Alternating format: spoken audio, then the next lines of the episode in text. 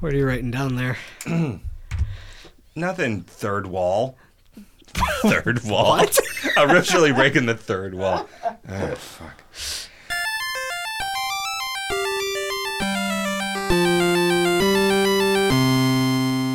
I'm Zach, I'm Riff. And I'm Kevin. and we're done. Uh, we're done reprising Pink Floyd songs, making the lyrics about farts, and so it's time for episode number 101 of Video Games Hot Dog. 101. Think of this as a as a primer in the ways of hmm. Video Games Hot Dog, an intro. Your introductory course to video games and video game related topics. Oh yeah.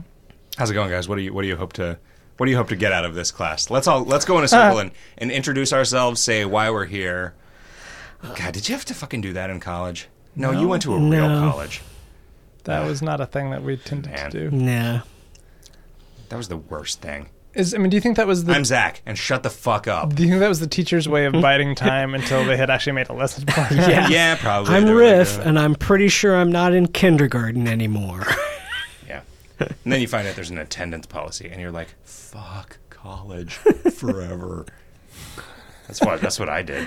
I was like, "All right, well, I don't care anymore." if there hadn't been an attendance policy, you would have been fine. You know, the first my first semester when I when I went to college for real, I had a lot of false starts.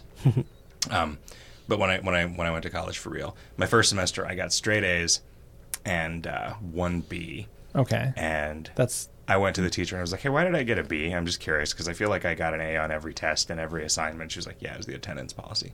They knocked you down." I'm like, okay, but if I earned an A without coming to all the classes, shouldn't I get an A? And she's like, "No, because part of part of being in the class is contributing to the discussions and all that stuff." So I was Eh. like, "You know what? okay. Eh, F this. well, be this. If you're going to treat this like a kindergarten class, I'm going to treat it like I'm in kindergarten. I'll be over here shitting my pants and then drinking some juice." I would argue that a significant portion of the college experience is the social experience, right? Like Well, but not in. this was an introductory linguistics class. This is not. Oh, a linguistics class, a class designed around language. Yeah, but not about talking to somebody. Say Jason, Kickstarter backer Jason. I wouldn't. I wouldn't. If it was a course where we were like criticizing literature, Yeah. say uh, say the works of Kickstarter backer El Cuerto, Yeah. then it would be important to sit around. Me and Jason would sit around, kicking back some brewskis. This would happen In after. class? Well, it depends on what time the class was. I guess. Oh. I mean, it's 11 a.m. somewhere. You're the one that always drinks during the day. Don't look at me like Yeah, that. I I did that yesterday and was uh, I kind of regretted it actually Mm. because I got I got a pounding headache by um, mid afternoon after having a beer at lunch. But it was uh, my girlfriend graduated from uh, grade school. Yes, the next, uh, oh, the next, uh, the next uh, video games taco will be there'll be a doctor in the house. exactly. If one of them has a heart attack, then I guess maybe she could call 911 on her phone. yes. she could make a game out of it. Uh, yeah, so I've, I've got I've got a doctor girlfriend now. I don't know, man. It's weird. Speaking of Kickstarter backers, we also finished a video game. Well, you guys finished a video game. I gave up on that shit a long time ago. Yeah, you kind of washed your hands of it. I really did. that was my way of saying, "All right, guys, Have fun. yeah, some Yeah. of us are done with this. Let's all get on the same page." I, I finished my part of it pretty long time ago, too, so well, it was I pretty mean, much all- writing was not the part that was Yeah. holding us up. Neither was whatever I do, apparently.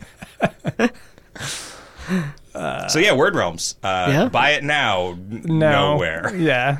Um, Why is it so hard to get in touch with somebody? Yeah, where the humble store people are like, yeah, give us a call on what? On Skype? Phone? No, no. Okay, so what time are we gonna? Nope, nope. Give me a call. okay, but when should I? Nope. Give me a call.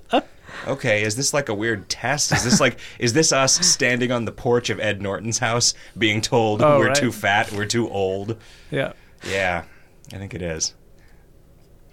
This is the the first rule. The first rule of the humble bundle is It's not the Humble Bundle. Humble Stove. well, but the organization is humble bundle. is it? Yeah, It's not just Humble Humble Inc.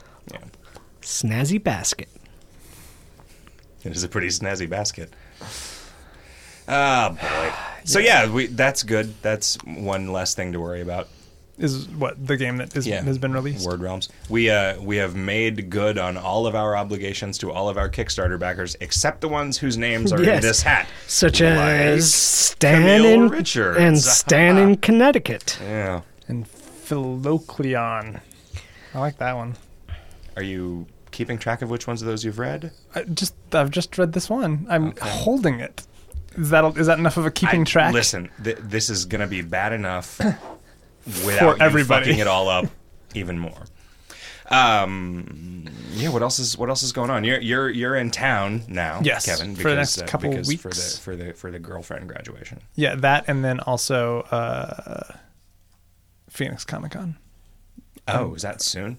Yeah, Are we gonna Are we gonna go learn to play board games from the bros there? sure. Yeah, let's do that. It sounds fun. Uh, I like it when bros teach us to play board games. do you? That one bro taught us to play Puerto Rico, and that's a good game. yeah, Yeah, we could go teach some bros how to play uh, Android Netrunner. yeah. That's I like the theming of that game a lot. Uh, I, I don't know how excited I am about the game itself. I want to give it another shot or two. I think Yeah, we should. decide. We got a lot of opportunities to play it. Just the two of us sitting around Yep, doing nothing else. in between games of pinball. I want to know what other games are in this Android universe. Well, there's a lot. Uh, just buy an Ouya, and you'll get to play all the other games in the Android Oh, universe. sure. I think there's maybe, I don't know. Zach Gage was complaining about how porting Oh, Spell Tower shit, to yeah. Android resulted in Google publishing his phone number. And he started to get tech support calls about it.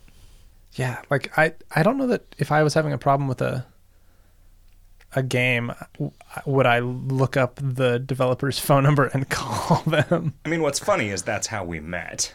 Well, sure, I guess technically, Um, that's a true story. true facts. Yeah, you would do that. Except that I then had the sense to start paying.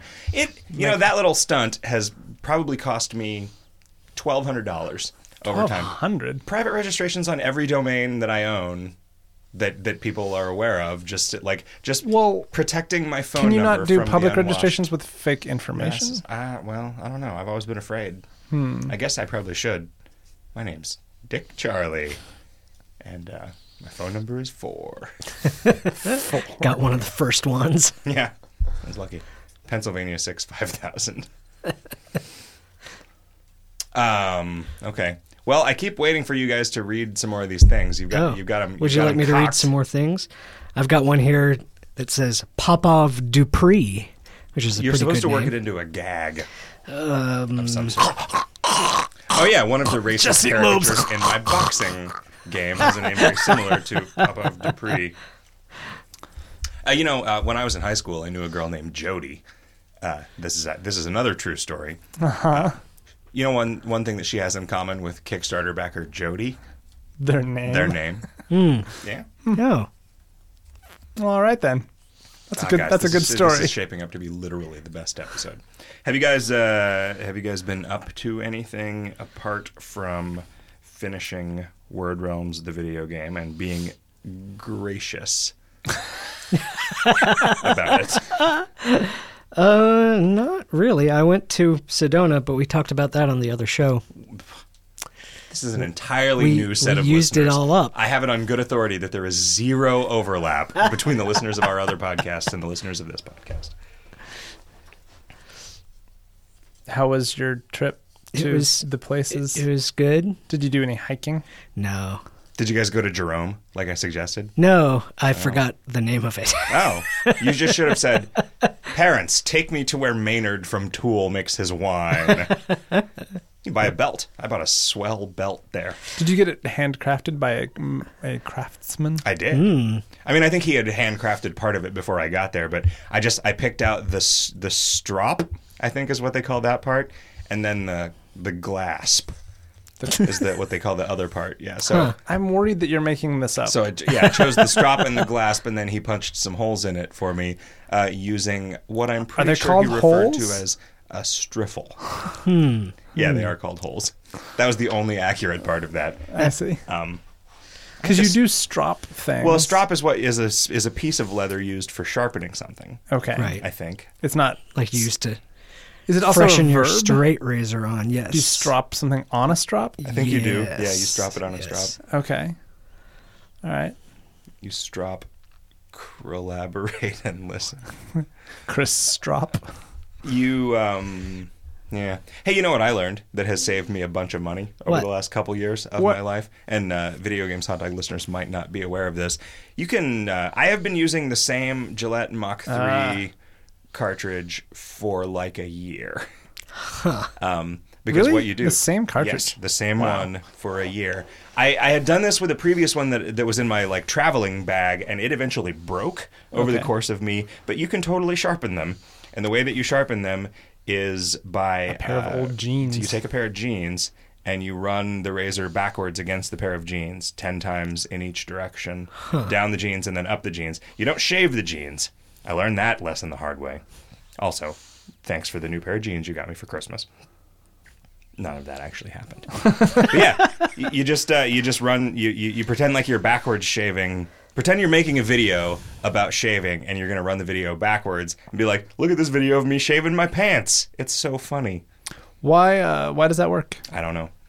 I think it just sharpens the blades. Whenever I tried to use a blade, they always clogged up with hairs after rinse like it- you one rinse go. them out in the hair, you They goddamn s- they, stay in there. Wait, you, They- you use a beard trimmer Yeah, to use get a, it beer- use a trimmer short. first Yeah. and get it down to get it down to just nubbles. Yeah. That's what that's what the industry term and is. then uh, and then you use like a uh, industrial grade like Sa- sandpaper just to. well I was gonna say some, something that, that dissolves hair Oh, okay. and then the But razor not doesn't have to work face. much at all Well, you Yeah. get one of those things Right. that's like the accelerator hand dryers that they have at fancy bars. Mm-hmm. Only instead of just blowing air, it blows fire.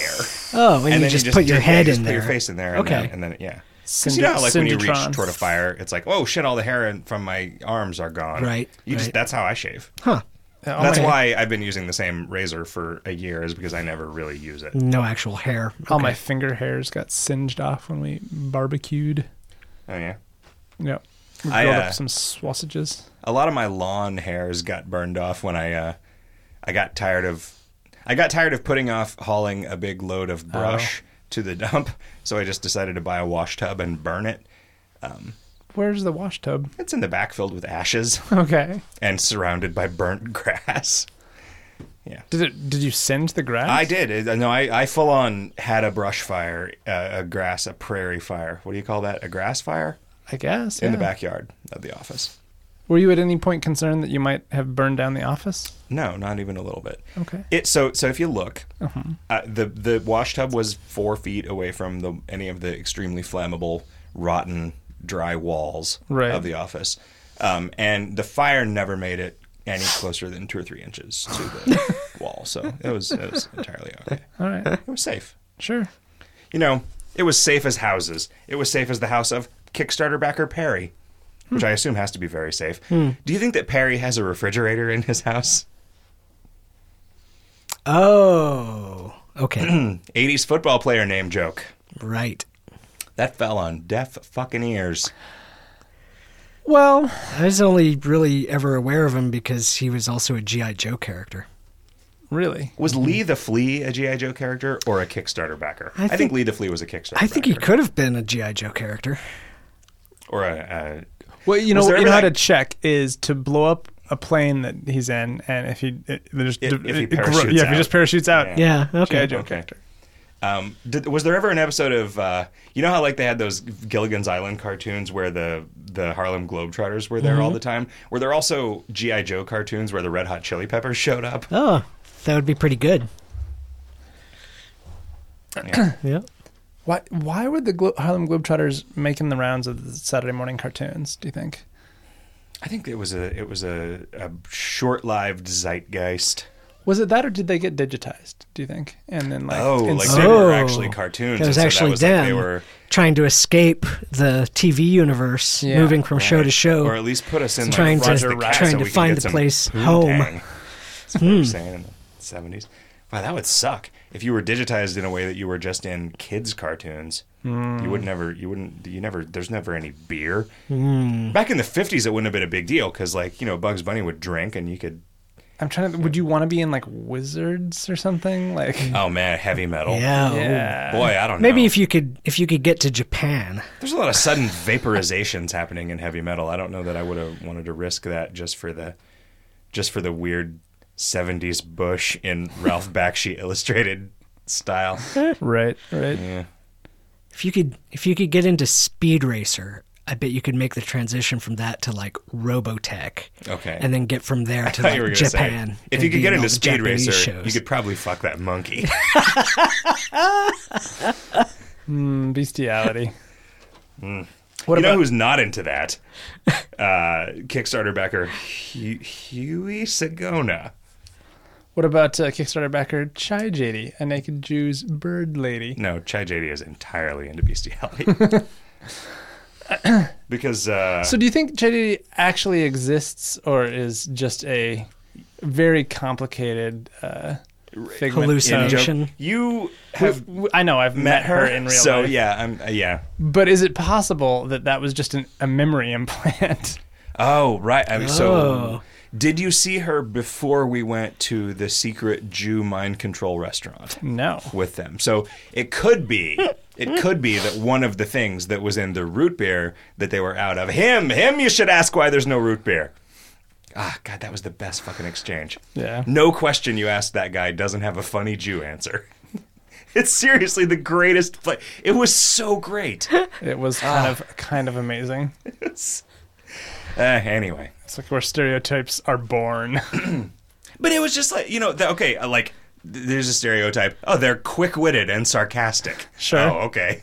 I'll take it. Uh, what I'm saying is maybe they put a hallucinatory drug in whatever you ate. in the stew. In the cheeseburger or in Cheeseburger. The, um, the, the BLT that you had. You see, now, now I'm making jokes. Yeah, that's pretty funny. You can't eat at a kosher deli. You can. You just have to sneak it in. It's like carrying a. It's like I carry a bacon flask when I'm in when I'm in bed stewy. I don't know how to say bed stewy. Stoy bed stoy. I don't even know where you're talking about. It's Bedford Stuyv- the Bedford Stuyvesant neighborhood Oh. of Brooklyn where it's hipsters and Orthodox Jews. Wow. And I don't know if that's actually where we were. I don't either. but it I, seemed I like- have no it's like fucking idea Barcade- where we were. Barcade and the kosher deli. It was it was somewhere. It's definitely somewhere in Brooklyn. oh shit! I need to. uh You reminded me that I almost forgot to talk about a whole segment of video games. Was it something about Brooklyn? Uh, Something about Barcade. Oh, you played the Indie Megacade Cabin that. Cabin, yes, the Indie City Arcade. Indie. Oh, was uh, Kickstarter backer Disco Doris there? Not that I'm aware of. Oh, that's a shame. How She about would've really Kickstarter backer Pokey? Wow, did we pull out the husband and wife names in sequence? It's. I mean, I, They were probably they printed in that order? but they've been mixed around a lot, so Yeah. that's a little surprising. Wow. P O K I. Yeah. Huh.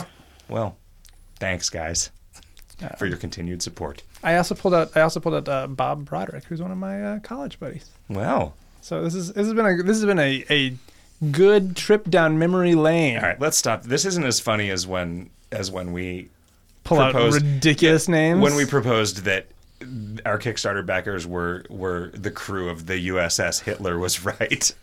All right, let's uh, let's, let's- move on to whether we've been playing any video games. Or not. okay, have we? Sounds like a Hmm. plan. I ha- I have been playing some video games. Uh, Oh, actually, I have one thing left to say that isn't a video game. oh yeah.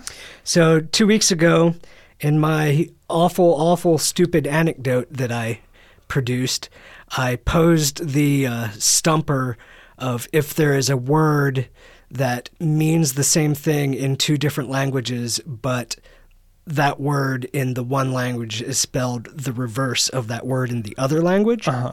And and I, I struggled until I was able to track down the answer, and it actually is a thing. The word for kidney in Dutch is near, N I E R, and in French it's rein, R E I N. So there's your answer. If any of you, uh, if any of you were working on that over the last two How weeks, did, how did that you is the solution. Research that. Yeah. By remembering the site that I read it on and Oh, going so back and an reading actual- the archive. It was an actual until, puzzle.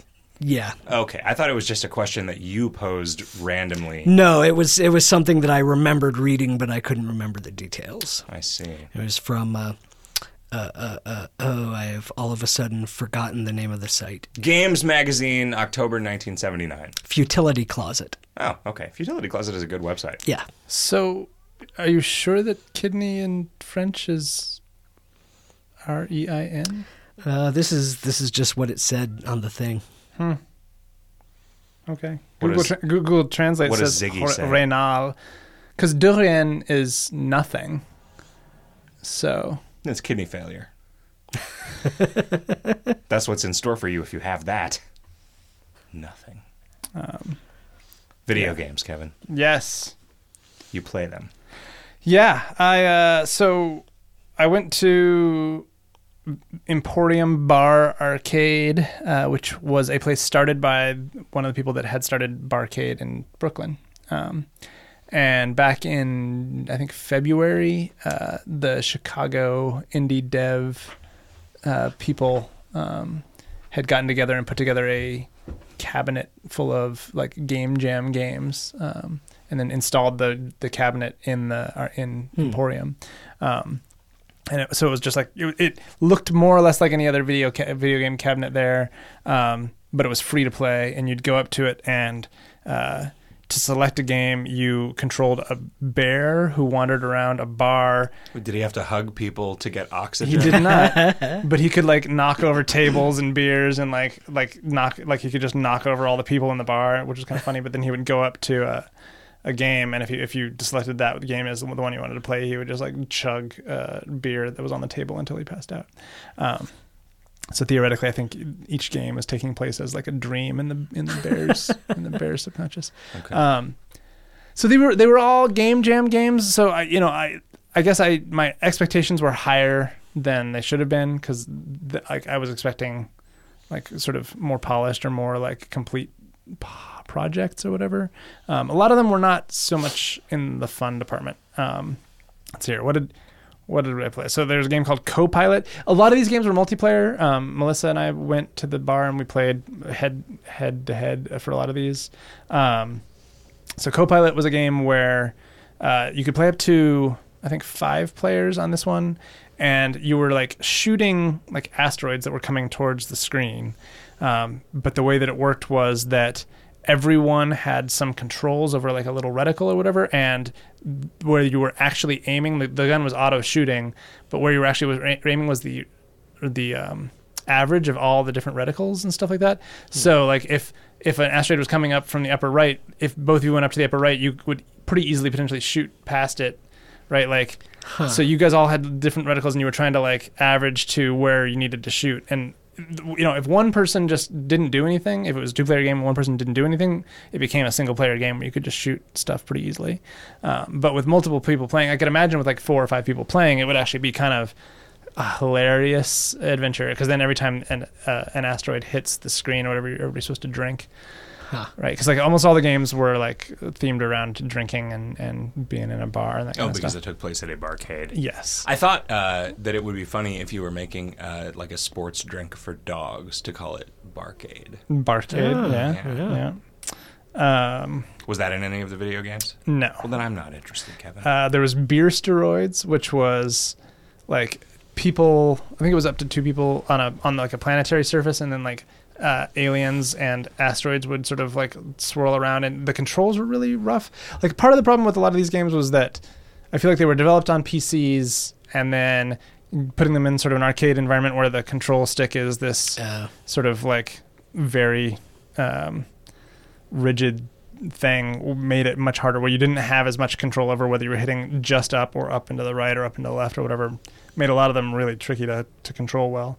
Um, that that was a game that, that had some potential but like just wasn't balanced very well because it like became just overwhelmingly hard very quickly uh, Jupiter Jerry's Tour of the Kuiper Belt was uh, another game, which was probably the most feature-rich game in the in the um, cabinet.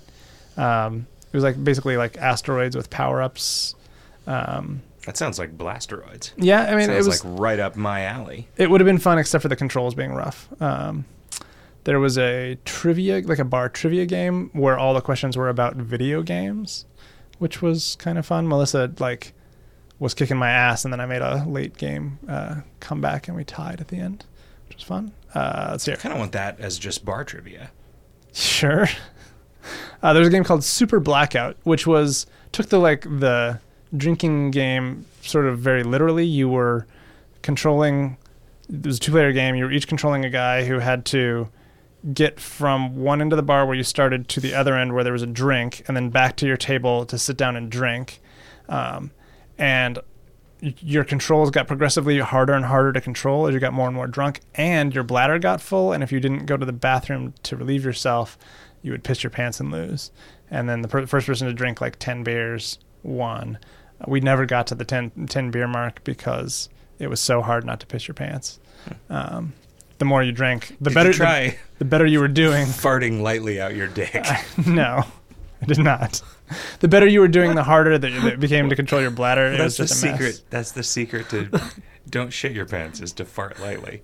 Uh, and then another game that was really fun was uh, Max Gentleman presents a gentleman's drinking game, which was uh, dudes in a bar with hats on, and every time you would drink successfully a drink from the bar, you would get another hat to put on top of your hat. Um, beer bottles were thrown from either side at different heights, and if they hit your hat stack, they would knock a hat out of your hat stack. Um, but you could select a hat and then sort of jump it over bottles that were coming. So as you got more and more hats, you had more and more like sort of levels to defend. Um, and I think the idea was to get up to eight hats or something like that, or ten hats or something like that. It was it was actually pretty fun. Like it was it was sort of a neat idea and kind of a good you know drinking game sort of themed game or whatever. Um, and then I tried to play this game called Rum Runner, which I just I don't know if it was broken or what, but like I think the idea was you were supposed to you were outside in the cold and there it was like kind of like Frogger, but there were bottles of rum, I guess, in the street. And I think if you got enough of the bottles of rum in the street, you would like warm up. But I kept dying of cold.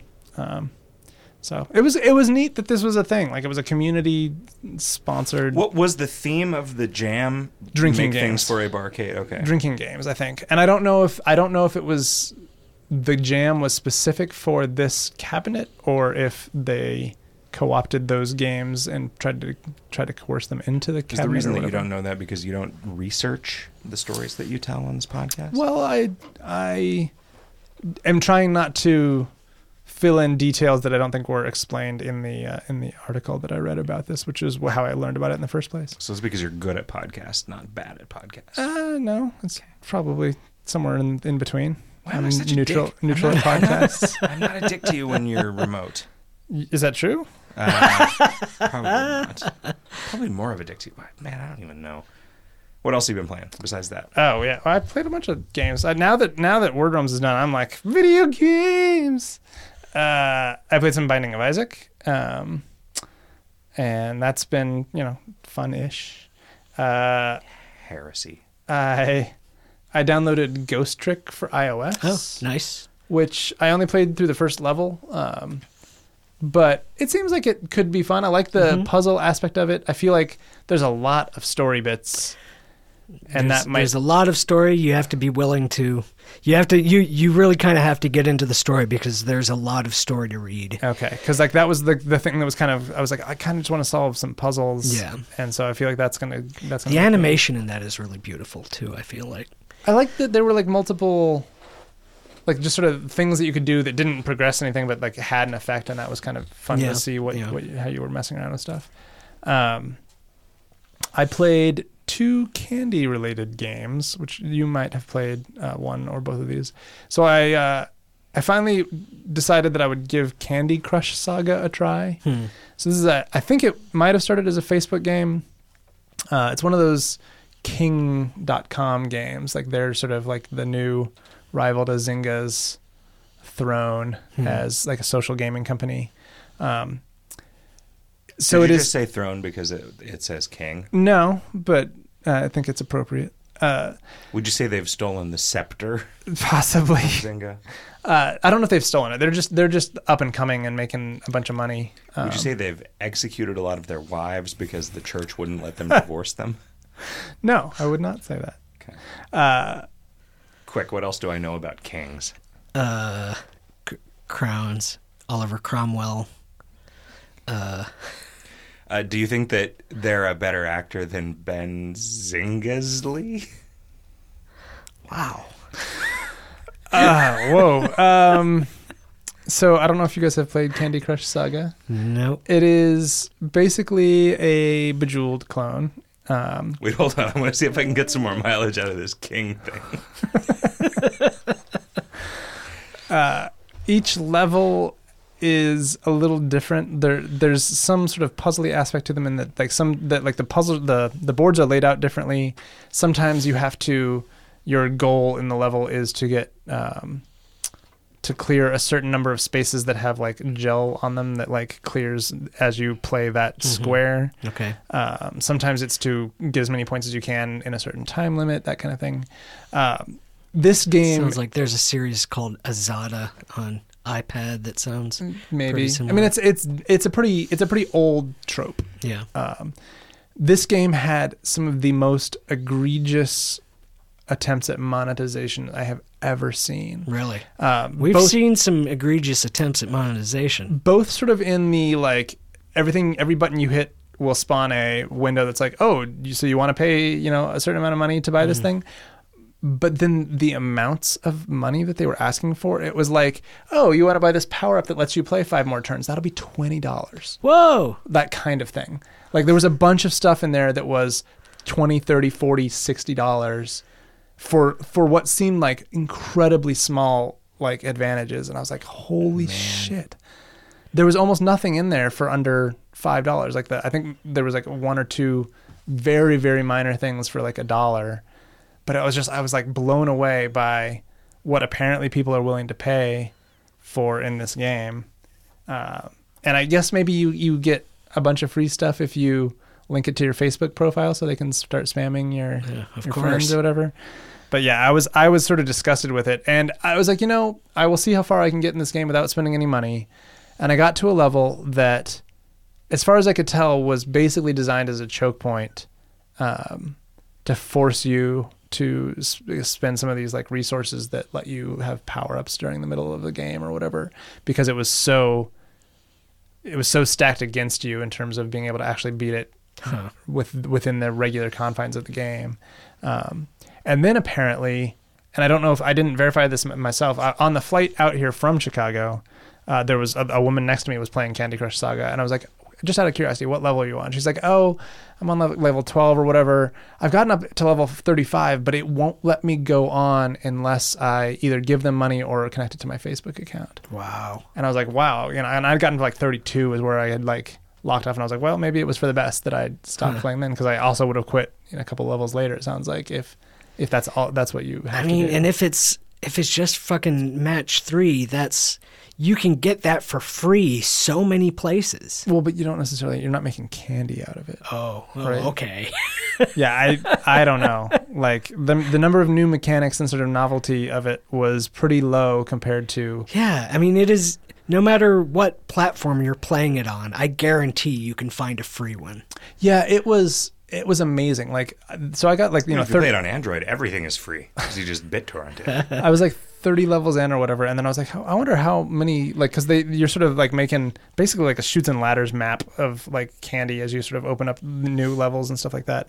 Uh, and I just sort of scrolled up through like the unfilled in things, and it just goes on and on and on. I and I did a sort of rush action. It seemed like there were like 400 ish levels Hmm. or so that you could eventually play, and I was like, this is gonna even if I didn't want to or even if I wanted to give them money, I don't know how long it would take me to do this. And it, it was like you didn't, you got like five lives, five non-failed levels before you had to wait half an hour to get another life. It was another, ti it was a time Oh, thing. It was like every, every awful, Everything we hate. yeah, in one all in one game. I was Man. it blew my mind how how sort of gross this was, and I, they're doing great. They're making tons and tons of money.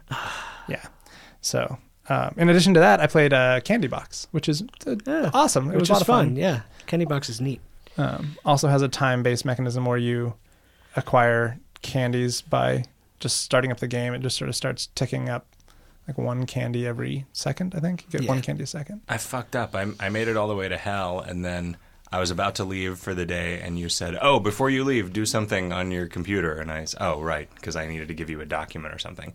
And then I went and I did that thing, and then I just closed the browser. Like, Ah, shit. so it's your fault. Oh, anyway, sorry. but I'm just not going to play it anymore. I'm, I, I don't. I don't need to see the rest of it. It's there are a couple of, of neat systems at the very very end of the game that it's a little sad you're not going to see, but they're not like Was this was this a Ludum Dare game? I, don't- think it was. I I think don't this was know. an entry in the most recent. I feel like such an asshole pronouncing it correctly. yeah yeah. It's like Chile.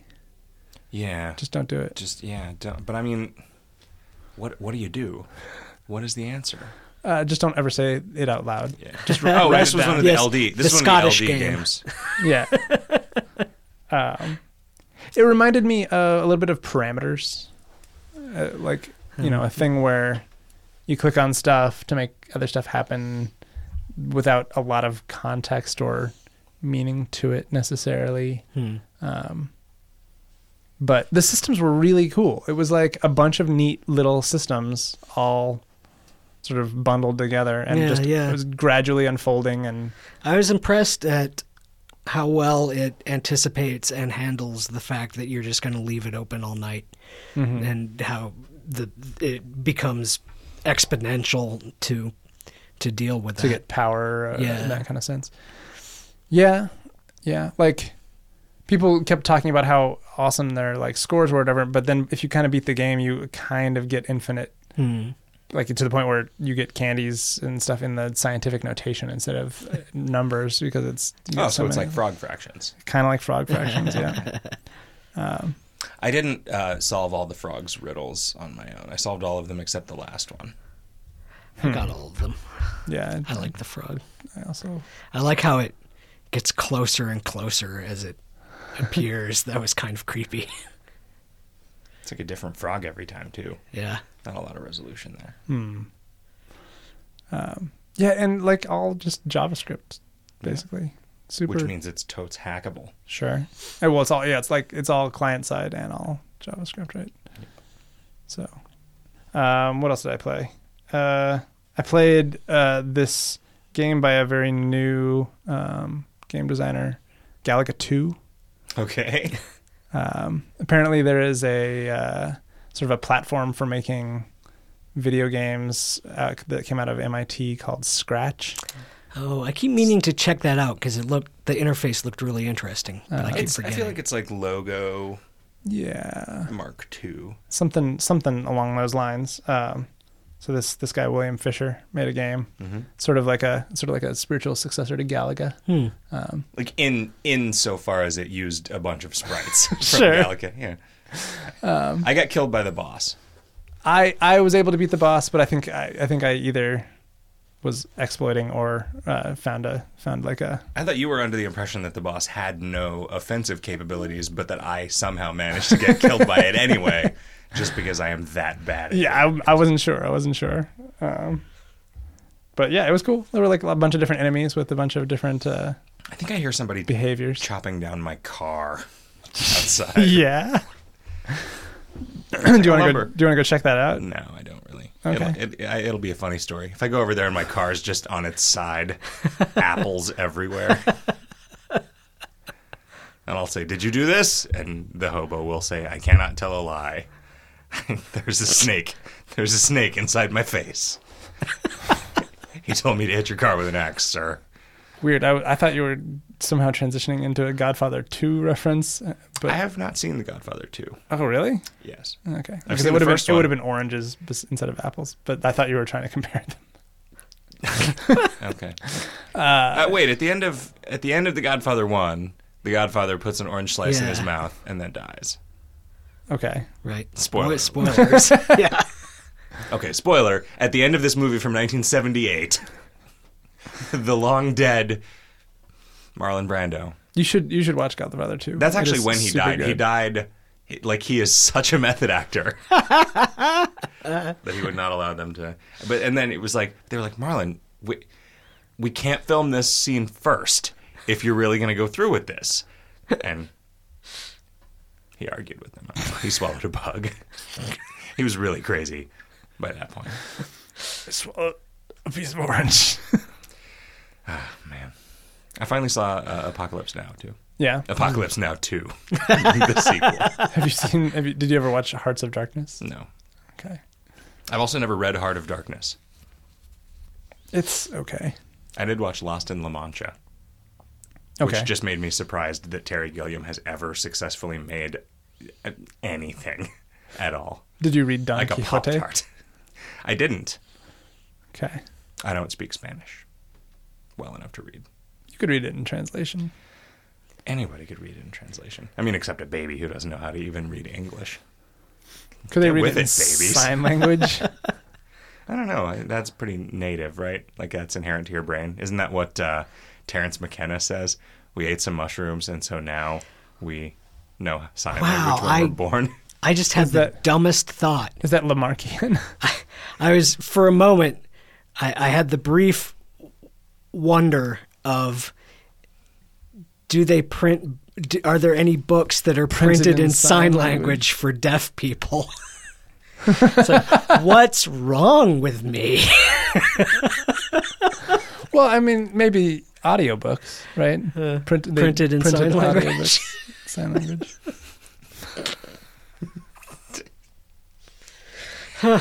Okay. Video books.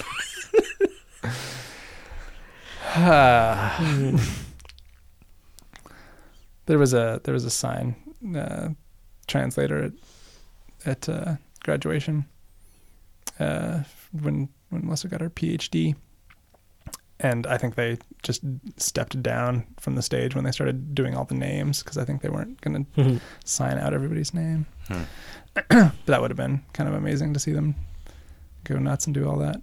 I had a not exactly an argument, but uh, I asked a question of somebody and I didn't get a satisfactory answer as to whether ASL counts as a language or whether it could exist in the absence of English.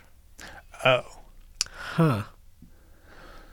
Well, I mean, it, it, novel thoughts can be expressed, yeah. right? Like it is, it is like a language in the Turing completeness sense of mm-hmm. being able to express concepts, but Does it have enough vocabulary to to be a language on its um, own? Because there there are a lot of words that you have to spell out letter by letter. I don't know how much vocabulary a language needs before you consider it to be a real language. I mean, if it if it has the facility to create new words for things that it doesn't already have words for, then I guess that counts. Okay. It is a little weird that for as a fallback you just spell out words in another in a in English, right? Like Yeah.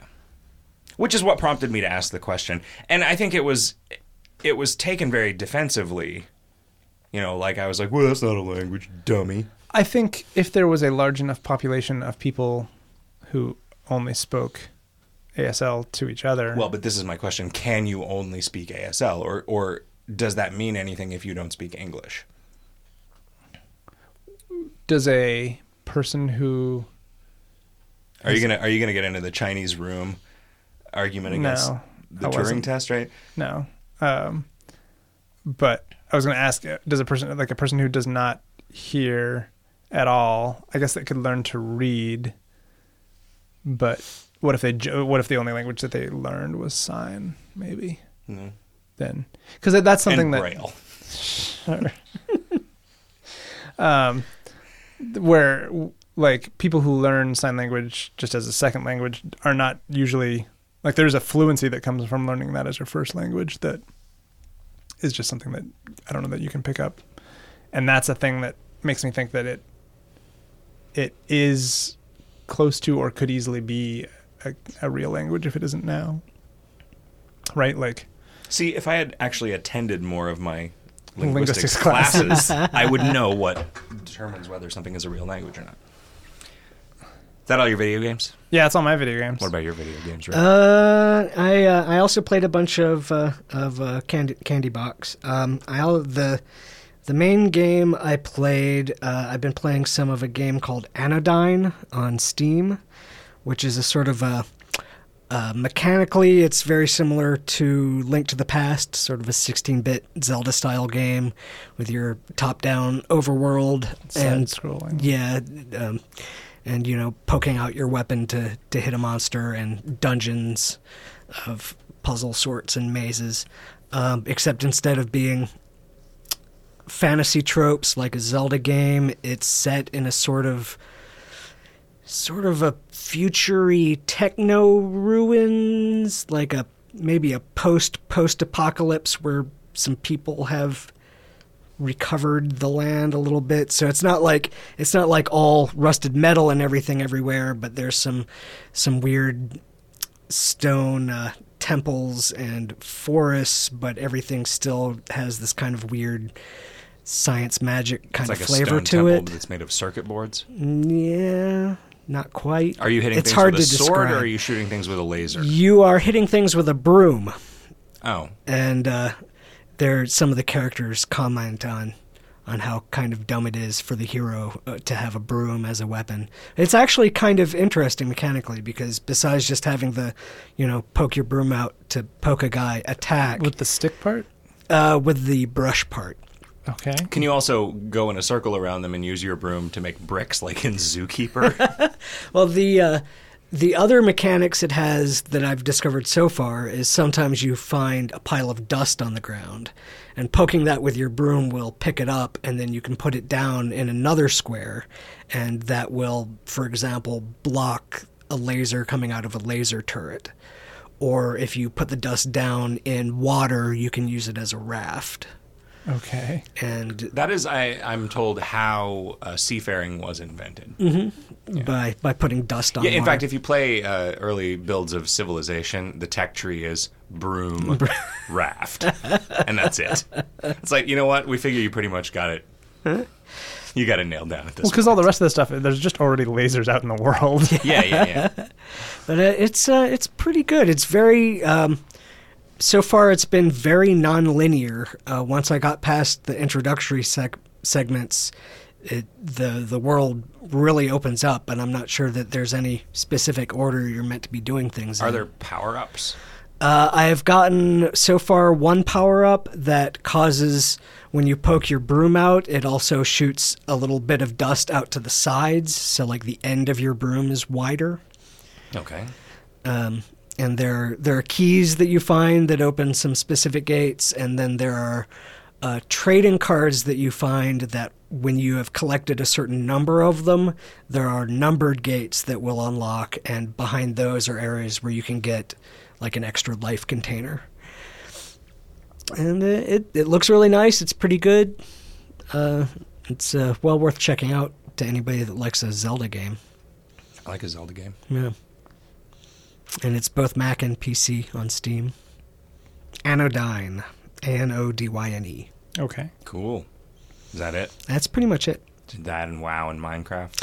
Uh, no WoW, a little bit of Minecraft. Mainly, I've been uh, watching uh, an extended Let's Play of Deadly Premonition and collecting screenshots of that for for an art project. Okay. Are, are you one of the 1.3 million people who quit playing WoW over the last couple months? Uh, I think I quit earlier than that. Did you actually unsubscribe? No, Yeah, me neither. no, yeah. I mean, eventually, I'll get back into my head that I want to go back. I'm sure, and I'll go do some stuff, and probably have been kicked out of the guild that I was in. I'm just in some random guild of people who don't like. It's just the guild keeps leveling up. I've got all the perks faster, and it's I, it'd be weird to play without them at this point. I think, you know, because it's like you just move faster, and your reputation gains are faster, and uh, I I mean I was interested in guilding up because I was interested in seeing the raids, but now that now that you can see the raid content Without a guild. without a guild, and and it's not it's not as difficult. I mean the mechanics for the raid for proper raid bosses are trickier and, and more elaborate and in some ways meaner than they are in the looking for raid, but I'm But less reading- less interested in reading that about than those. yeah. Seeing the encounter in easy mode and then reading about how it works in hard mode. Yeah, I think exactly. Is just as And all I'm yeah, for I- guys of our temperament. I'm way more interested in seeing the graphics and the fiction and what the boss looks like than I am in beating it on hard mode. And learning So- even more stuff about the Titans Yeah. and how the whole world is just a computer. Computer made out of dwarves. Dwarves are Whatever. the hard drive. yeah. so what have you been playing? I played a bunch of Neverwinter, which is pretty cool.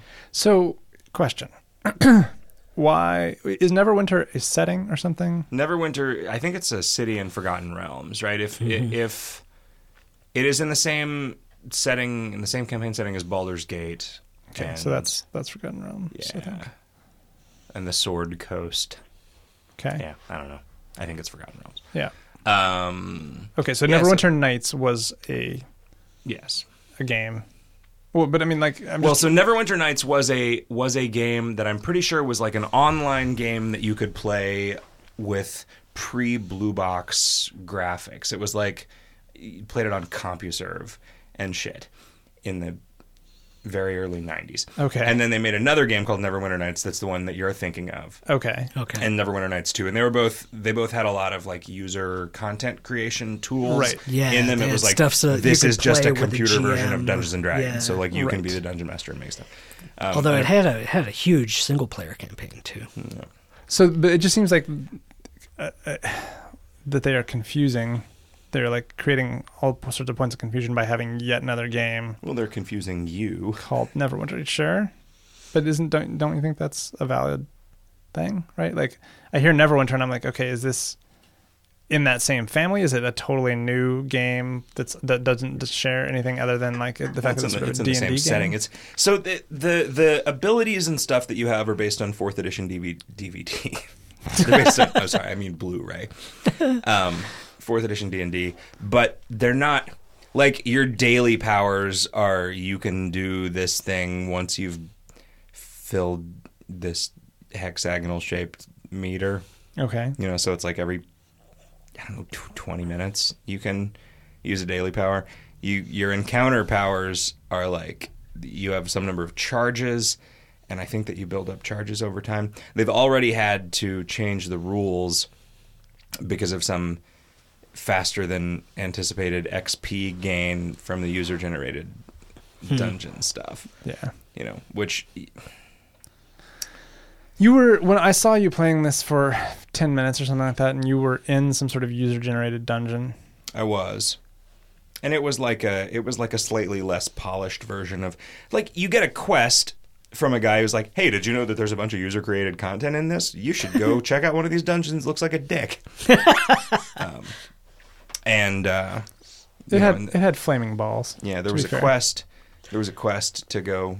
You know, they they have these cycling things where it's like up by your mini map. There's a little schedule, so it's like 30 minutes from now. It's like crafting time. So during this time, if you hit a crafting node, you'll get a bonus materials, and then 49 minutes from now is PvP time. So anybody who does a PvP scenario will get some extra rewards for doing that. And then after that, it's Foundry time, and Foundry is the user created content. So be sure and run a Foundry dungeon during that time. Huh. What? I, I mean, I don't know. So it's it's free to play, really large scale. I mean, it's it's an MMO. Huh. You know, it says that it's action. It says that it's an action MMO, but I'm not sure that I believe that it is fundamentally different than an MMO. What's Like-? What are the differences between action MMO and MMO? Well, I mean, so I like. I would characterize, say, Team Fortress 2 as an action game, right? And World of Warcraft as a hotbar cooldown style MMO. Mm-hmm. Okay. And this is a lot more. It, it is faster paced, you know, and I, and I think it probably just has better tricks for dealing with latency, but it's still pretty hotbar cooldown. Huh. like you you know my my cleric dude his primary attack is just like shoot a fucking laser at these guys but it's actually a spear made of faith It's actually a Blu-ray. yeah. um, but it never it never misses. I mean, you, like you you you target a dude, you click the thing, and it just shoots a spear at that dude. And if like you know if he goes around a corner, then the spear goes around the corner. It's like it's not it, it it's not like a shooter. And I don't know what melee combat is like. I haven't messed with it, so it could be the thing where like you know you swing your sword and it hits everybody that's within range of it. But Right. like it doesn't seem super revolutionary in terms of the way that you're interacting with it. I don't precisely understand how the instancing works either. Like there are places that are outdoors where you and other people are running around and I never know if if I run up and help somebody kill something, am I losing experience? If I pick up stuff that falls on the ground, am I taking it from them? Like there are so many different ways of handling that kind of shit now that I have no idea. I feel like I would, if stuff dropped on the ground, I would just sort of see what happens. stand happened. there and see if somebody If else picks anybody it up. else picks anything up, And then I'm like, okay, well, clearly it's shared. But I mean, so with like gold, it's possible that they pick it up and it just splits it between everybody who killed everybody who worked on killing that dude. right, Maybe. I don't know. Also, I don't really know what you spend that gold on. There are like you would love it. There are like nine billion currencies. okay, I thought about giving them some money. I was like, get more currencies. all right. So there is they they. T- I mean, it's, it seems like the sort of. Uh, current way of encouraging microtransactions in a game like this is the, like a chest drops and it's like hey this chest Oh. probably got something pretty good in it bet you'd like to buy one of these keys and then you know you buy a key and it's like four dollars or something but i started looking at the Four dollars for a single I don't chest know. I have no idea. Huh. I, like I didn't really. Sure. So I, I started looking at the cash shop and I was like, all right, well, so there's some like the the most expensive things in the cash shop are four thousand of these Zen coins or whatever for like just a crazy fast mount that you still have to like level up to the point where you can get to the mount. But I mean, that's probably another two hours of gameplay for me to be there. And then I looked at the actual cash shop there was something wrong with it. Like there was enough friction in the way of it that I just decided, eh, you know what? I'm gonna come back to this later, and maybe I won't ever. But that's like forty bucks. It's like a forty dollar horse. Hmm. I mean, it's a pretty sweet horse, Right. but I feel like I could buy a real horse for forty dollars. Well, probably a horse in like a year's supply of food. I could rent a. I can I certainly rent a horse for the rest of that horse's life for forty dollars. there is probably a horse that you could like, like mostly dead horse that somebody would rent you for. Or a horse that you could rent and then immediately kill. Okay, yeah, I guess if you rent a horse And then sell the if you rent meat. a, if if there's a forty dollar an hour horse rental place Yeah. and you rent a horse for an hour and then you kill it after five minutes, you have rented it for uh, the rest of its life for Right. forty dollars. Yeah. Right. Um, I don't remember exactly what happened that made me, in the end, decide to not give them any money, but I think it was just a thing like I clicked a thing and then it was like money. What money? What? and so I, I was just like, huh? okay. Uh, but then there's some sort of astral diamonds. Uh, that you can spend stuff on, and you get some astral diamonds for doing some daily quests, but they're not astral diamonds; they're unrefined astral diamonds, and you can only refine a certain number of astral diamonds per day. So it's gated both in terms of c- collecting them and then refining them. There is an in-game economy where, at any point, this is like uh, what was that? Spiral Knights, uh, where you can just open a little pane of the UI, and there is an exchange between Zen, which are the cash shop dollars, and Astral Diamonds. Okay. Okay. So those there is a path, though it might be very slow, To getting you, to you the- getting cash shop currency without giving them any money. I see. Um, Can you then also buy stuff with astral diamonds? yes, there are sh- there are vendors So there- that only there- sell stuff for astral. There are people that will give them real money for Zen and then buy your astral diamonds Yes, so they and can then buy. spend those astral diamonds on, and and so I think maybe what limits that, maybe the reason you can only refine so many astral diamonds in a day is because they don't want, you know, they want that mo- that mount to take three months of farming for you to be able to get enough. of the Zen coins, but the players control the market Of the, the exchange that. The rate. exchange rate, yeah. So I don't know unless there are controls in place Hmm. for that.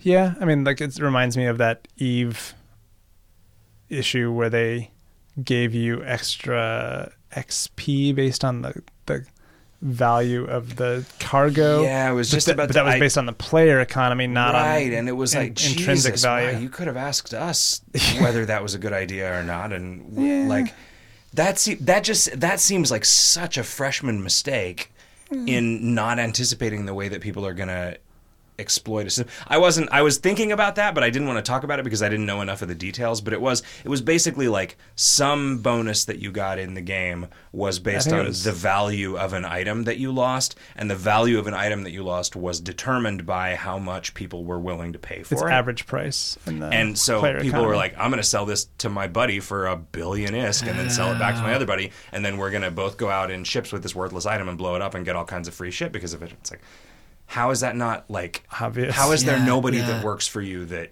yeah, that strategy didn't immediately occur to them? Like, that's, you I- know, I I mean, I'm not trying to be, there I'm have not been trying there have been times where we, where we have Sure, been like, wh- that's true. I'm not. I- I'm. It sounds like I'm being a dick to them, and I'm not because Yeah. I know that they are smart, and I know that they are paying a lot of attention to this. But it's like every time something like that is proposed for KOL, where it's like, well, you know, the way that you can have the game know which things are valuable and which things aren't is by look at the way they're selling in the mall, and it's like. No, because then that instantly incentivizes people fucking with the mall price right. and it's just not it's not a reliable indicator of anything once you start using it for something right like it is a reliable descriptive indicator mm-hmm. of the value of stuff but once it becomes a functional indicator it will become meaningless People ask for it all the time, tying tying value of things to sort of mall rates for like in in clan type situations. Like but i mean once you once you turn that into a Any- any knob kind that of can be yeah. turned people will start turning it to their Yeah. advantage so then there are also like these bounty hunter guys that you are fighting in a particular area and like these many arrows orcs will drop many arrows insignias and you trade in enough insignias and then you get a seal and then you trade in enough seals and you get some gear from this guy i guess okay, there is also some other kind of i don't there's like an auction house that i haven't gone to because i don't know what kind of currency it takes and also i just haven't really i've been just killing skeletons and shit instead Uh-huh. of instead of trying to participate in the player economy i mean i could probably go buy a lot nicer gear does gold drop? Like as, it does Okay, so far i haven't needed any of it for anything okay. um, Maybe you can use it to buy all of these other currencies. You can buy kits that let you interact with the crafting nodes in the world. The the way that the way that that stuff works feels like a real compromise to me because the way that crafting works. Or? well, so there are these nodes that each class has. So if you are a thief, you can interact with a like a thievery node, which is like a backpack that you can unlock. And if you Okay. are if you are a cleric, you can interact with a religion node, which is like a little altar or something. And it seems like what all of those nodes are is just a random treasure chest full of crafting materials. So it's like, all right, so I've used my religion skill to interact with this altar. I got three iron ingots, four something leaves, and two well, because matted be- furs. you're re- because you understand uh, religious practices, you understand that this altar was actually constructed out of a bunch of materials, and you just quickly disassemble it. right. Um, you get the same thing doing a nature skill check on like a, like a bunch of mushrooms. Yeah, like a pile of mushrooms. You also get iron ingots. Yes, Okay. yeah, they are all the same, and you can buy you can buy these kits for gold that let you interact with the ones that your class can't innately interact with. Oh, I see. And they they have like varying. I'm assuming the quality tiers of those kits have varying percentage chances of success right. at doing it, and that it just seems weird. Sure. Yeah, that's odd. You know, like they had plans for what those things were going to do, but then they ended up having to balance them to make them all the same, or they ran out of time, and it's like, oh well, fuck. We, the guy who's supposed to make the giant veins of copper just exposed to the world all of a sudden uh, didn't show up today. Oh, I know. let's uh, take the unfinished work by the mushrooms guy and just make that give you copper. like, okay, Right. yeah, I don't, I don't have any idea. Um, you know, there are some puzzles where there's like a switch you got to flip and it drains the water out of something. That's Okay. pretty, it's a pretty classic dungeon move. Um, I also uh, I finished the Knife of Dunwall, which was the DLC for Oh, right. Dishonored. It was much shorter than I was expecting it to be. Oh, okay. And the third level is just a repurposed level from the original game. Oh, that sucks. And it was pretty good. It it it was fine. Like it's your hideout. In the original game you go and you kill your character from the DLC. And in this Oh. one it's like you're you're in that hideout where you would go to do that, but you're Okay. um, in the original game, you kill. yes. In the DLC, you play a character that is dead in the Yeah. original game. Yeah, and I mean it's in the beginning. The opening cutscene is like you are your life is almost over. Let's see what you accomplish with the time that you've got I see. left here. Um, Huh. it's kind of interesting. Uh, yeah, it is. I don't really. I don't. It's been like ten days since I played this, but I don't remember a lot of the story stuff that was going on. You know, it's, um, it's fun though. It's still a fun game. I played. Uh, I played like an hour of Far Cry Three Blood Dragon. Yeah. which is just like a sort of a cheesy sort of cyberpunk sort of 80s you, you rip a lot of cyber hearts out of things and then you can throw them uh, to use as lures to get the blood dragons which are just tyrannosauruses except they're tyrannosauruses that glow different colors depending on what kind of mood they're in Is it so? Like, I didn't see any trailers or anything for this. I just heard people talking about how ridiculous it was, and like the the way people were talking about it made me think of, like, I don't know, Saints Row three or whatever. yeah yeah Is it sort of just that kind of wacky, anything goes kind of mentality, or Well, it's it's a little more restrained in its in its scope, I guess, but it's not as well executed. I don't think. You know, it's eh, like it could have been a lot funnier. The writing could have been a lot better. There's there's a tremendous amount of like, you know, one of the one of the loading screen tips is loading screen tips will give you information. but then so many of them were of like jokes of the form like X is X or you know press crouch to crouch.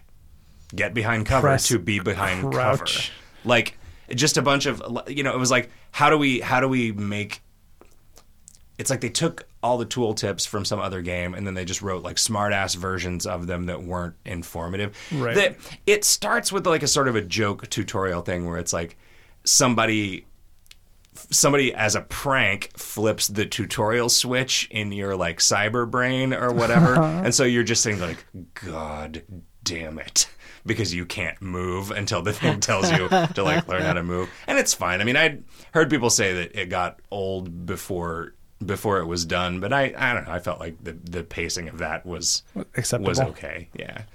Um, he just he does a lot of like cheesy action movie one liners when you you know you'll like shoot a guy in the head and he'll be like don't lose your head. Right. You know, it's pretty pretty funny. you get a I got like the first because it's basically just Far Cry three but reskinned. Um, and you get like a hostage rescue mission, and you're supposed to, re- you know, you're rescuing a scientist from this cyber soldiers or whatever, and the, your mission objective is just save a nerd, and then it's marked on your. I, yeah, it's I. I don't know how much of it I'm gonna play. Really, it has this feature that I don't remember if Far Cry Three had or not, but it is driving me fucking bananas. Where when you loot a corpse, mm-hmm. the only thing that you're ever looting, this might not be true, but it it goes into the like skinning animation from Far Cry 3. Yeah. And I think that there was a corpse looting animation from Far Cry 3 where you like take, you know, you take their cigarettes or whatever. But you at the end of that animation are more or less facing in a random direction as opposed to the direction that you were facing when you hit the button to loot the thing Oh wow. and everything looks identical because of the art choices that So you just lose your facing entirely. constantly, constantly, constantly. And minimap is not north is up, so What is it it? is. It's just it's like it is the kind of minimap that apparently everybody else on Earth except me thinks is the natural way a minimap should work. Like Where way, whatever direction you're whatever facing direction is you're facing up. is up. Yeah. God. And I cannot imagine a more useless navigation aid than that to me. Like it like Hmm. I don't understand why most people want the GPS in their car to just be a picture of, Of exactly what they can see hmm. except with all the streets labeled. Right. Like how is this helping you? How is this teaching you anything about where you are? But apparently that's the way that most people operate, right? So there's not I, would rather have a map that was option. zoomed out so far. It was just you, your Yeah. dot on the United States. Yep. Yeah, that's what that's what my awesome GPS Oh yeah, does. that's another game that I played that we should talk about. Oh yeah, the GeoGuessr. GeoGuessr. GeoGuessr's pretty good. yeah. It gives you a it gives you a random. It's not random. Oh, it isn't. I got a repeat. I got Which the exact same random, yeah. location, which I can I, yeah I cannot believe that of all the of all the lat long coordinates in on all of the obscure islands south of Japan in all the oceans of the world, I can't believe that I got that one twice. Unless it's one of those things where it picks a random coordinate and then finds the street tag thing closest to that. sure. So there might be a hmm. big area of ocean that always resolves to that because there's That's only a good one. point. A, there's a, there was a lot of coastal stuff It that I could be got. like that stochastic planet thing Yeah. where it's got an algorithm that fixes that. But yeah, then so then but so like it gives you a street view and you can look around. Yeah. Apparently you can also move. Yeah. But I felt like that was I don't know that it helps in a lot of cases. Like I mean, you could go a couple hundred miles and find find something. Something, yeah. but- then you wouldn't remember where you were to begin with. Right. But then you so then you you got another view like a little mini map in the upper right where you click to plant a little flag on Google Maps and then it tells you how far your guess was from where the street view thing was taken. and you get points based on how You close get you, points are. based on the distance. It's like yeah. zero to thirty five got hundred. like 3500 yeah if i got i got within a kilometer of one once because it happened to pick a street view thing that was obviously very close to the golden gate bridge. Right. like it's like right near the golden gate bridge. And so i got within a mile of it and it's like yeah 3350 or something was the points that i got for that. But you get five of them and then the Sums sum of your score is hmm. is. Some of it sometimes it will pick one that's just like this is just a highway in a forest and like there's not even any other cars on the road Right. so you don't know which direction the google car is driving and you don't know which direction any of the other cars are going so you can't even tell all right is this maybe england is this maybe australia Yeah, I mean, I was able to.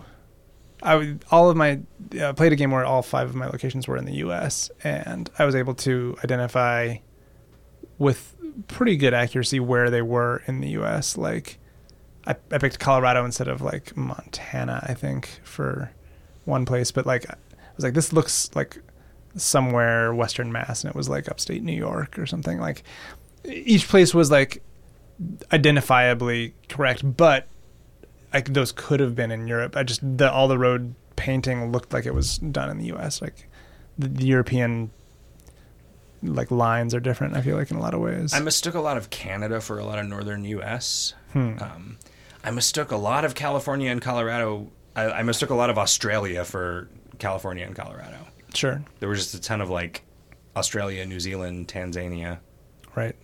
tasmania where's tanzania tanzania Tanzania. Manischewitz. Secret mind control potion. Makes you think bird girls exist when they don't really. Um, did I write anything else down? No.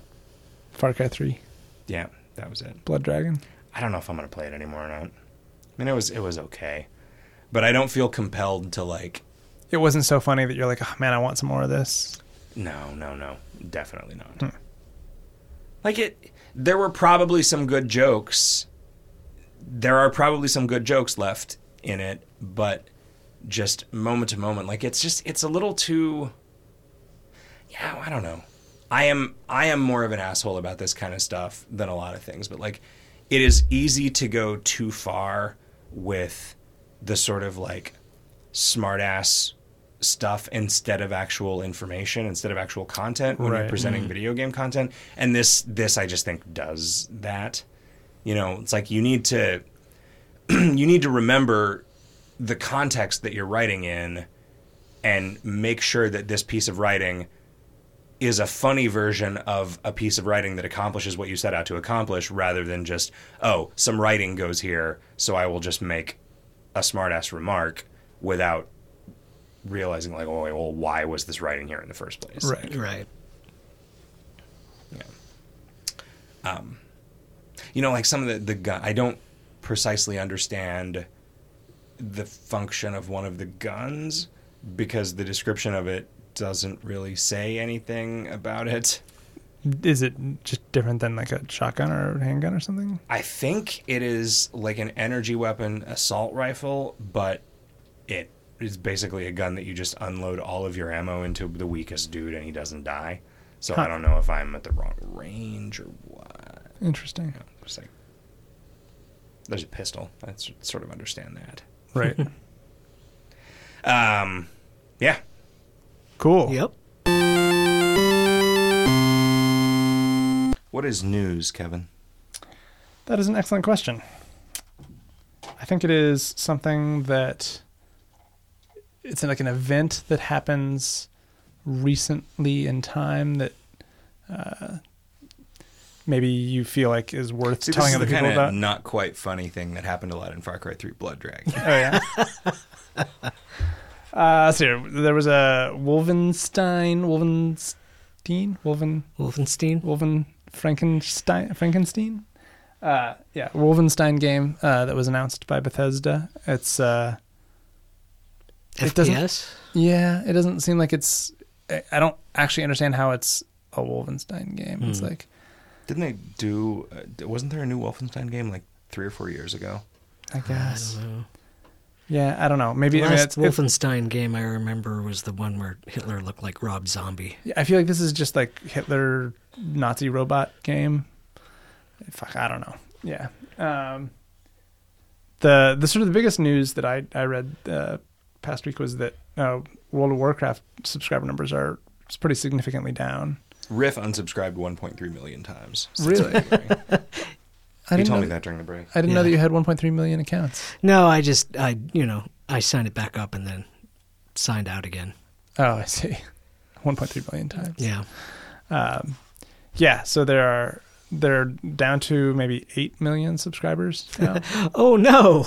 Well, I, I mean, I know they're they're still doing fine. Um, Yeah. It's just it's just interesting. Like you know, Eh, I, wonder mean, if there will. I, th- I wonder if they uh, were the peak, and everyone trying to make a, a WoW killer doesn't realize that it's just over. There's never there's even they even Blizzard couldn't make a WoW Mhm. killer if they wanted to at this point. Well, plus I mean it's between expansions again.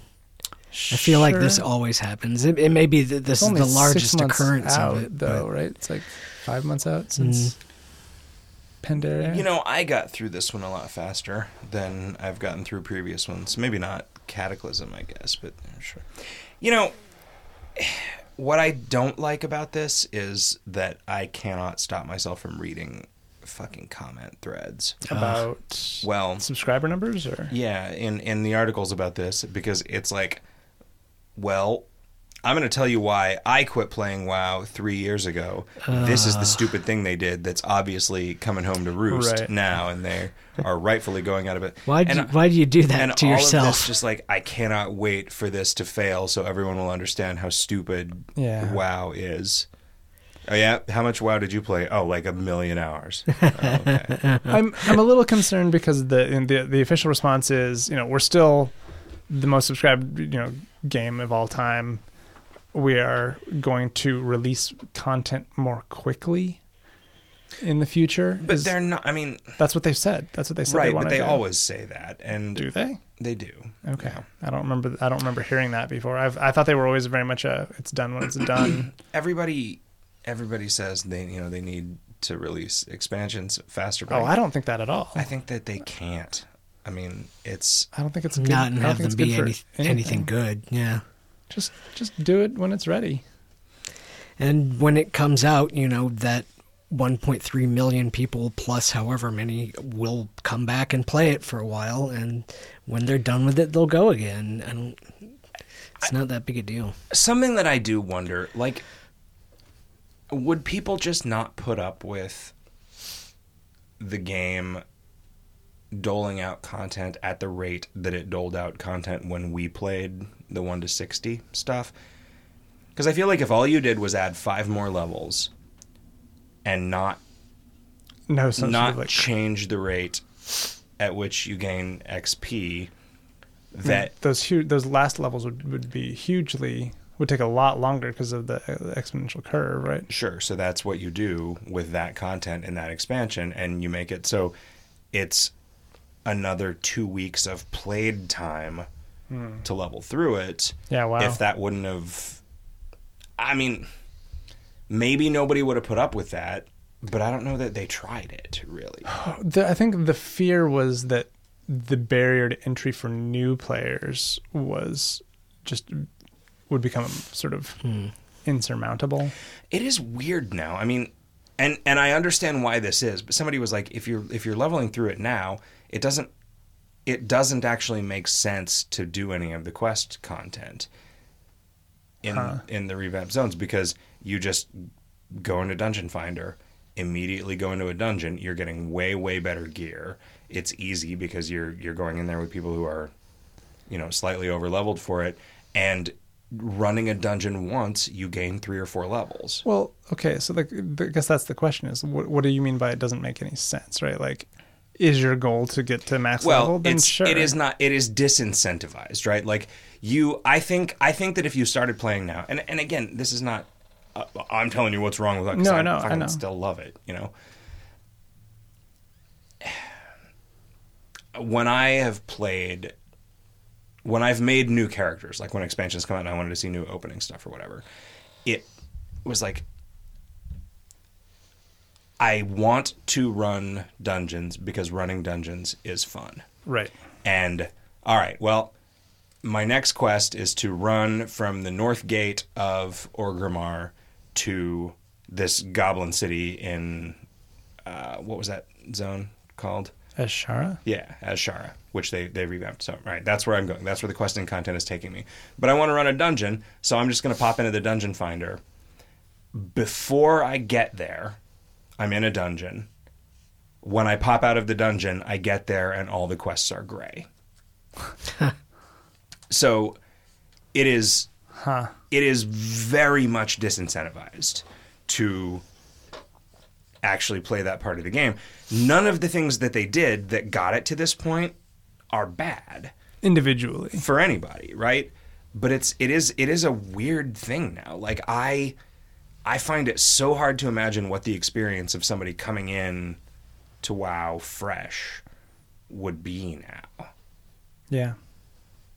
That's a good that's a good point. I am guessing that you can get to 90 now faster than we got to 60. From 0 to 60. Yeah. Yeah, But- that seems based on how long it took me to level my Worgen to the cap. That sounds about right. I mean, there's like no, there's no downtime, and I mean, this is what people said. The EQ people were like, "Oh, WoW is never going to work because there's no downtime.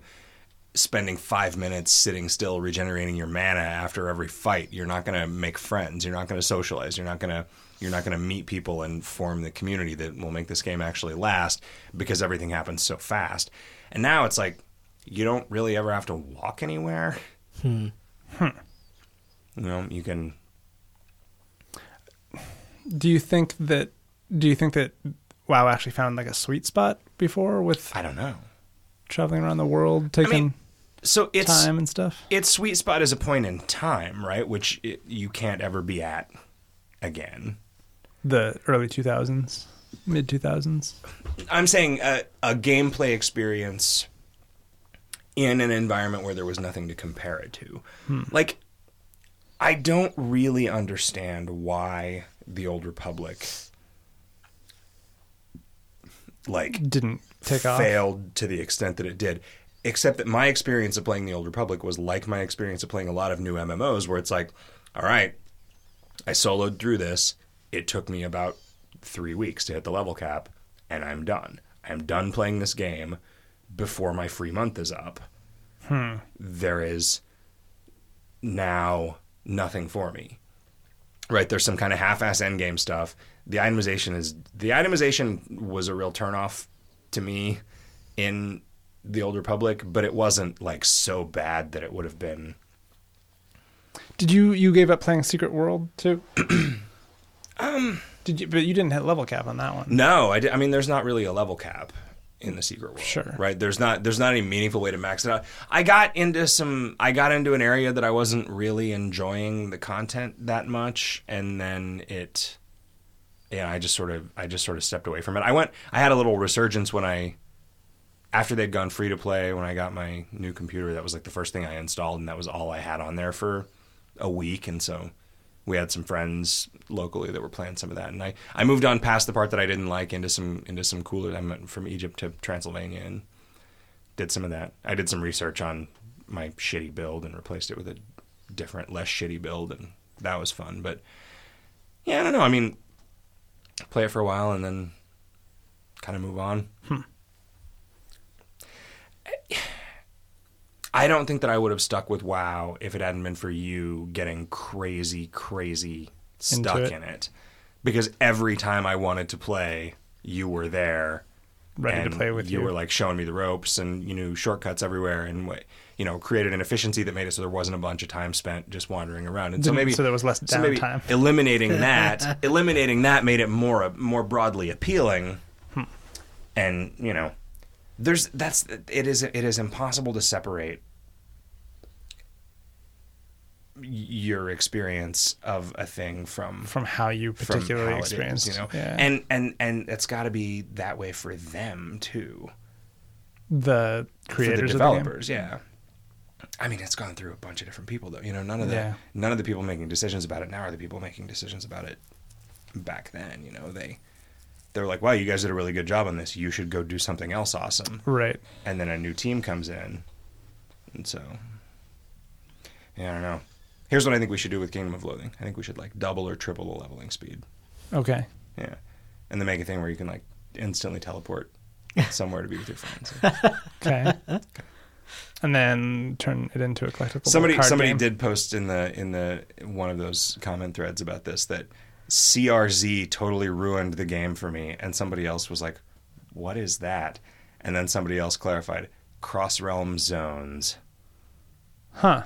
Which is apparently a thing where you go to places and People from you're not just seeing people on your server Mm-hmm. and that that's what destroyed it that's what destroyed WoW Yeah. Uh-huh. was that lack of your server based tight knit community That that caused cities to be almost entirely empty because there weren't enough people on your server pl- still playing. Yeah, there are all kinds of things about the population that I don't understand. I, How there could be servers that have wait times and then completely empty servers, and and how they don't figure out a way to to like merge those, like merge a bunch of smaller servers into a single server. I mean nobody wants to change their name Well, hmm. you know the, the collisions will be pretty small. I feel like. Yeah, because there's only I mean, that's kind of what they're people on any doing. server. It's just that they're doing it zone by zone well instead they're of doing server it by they're server. doing it without saying wow is merging servers because that would be that would be a huge news Well- shocker couldn't you couldn't you just have server A, B, and C actually all log into the same server? well except that a bunch of people would have to change their names i think it's more than you think i think i think it is probably 10,000 accounts would have to deal with name collisions if uh, you merged any two populated WoW servers 'Cause people that- everybody's named people aren't War Machine. creative. or everybody's named like Beef Heart or whatever, the Tauren warrior. I guess on a on a given server of like five thousand people, each of them has eight accounts. Yeah. So all called Holy Jugs, or Holy Fuck, or Poon Eater. right, right. or Bob's Ranger, Bob's Cleric, and Bob's Mage. Cool. Uh, they're not. There are neither rangers nor clerics in World of Warcraft. Riff. Wha whatever, Hunter. They're the same thing. Okay. Speaking of Blizzard, uh, did you guys hear about the gold dupe bug? Gold, yes. gold bug.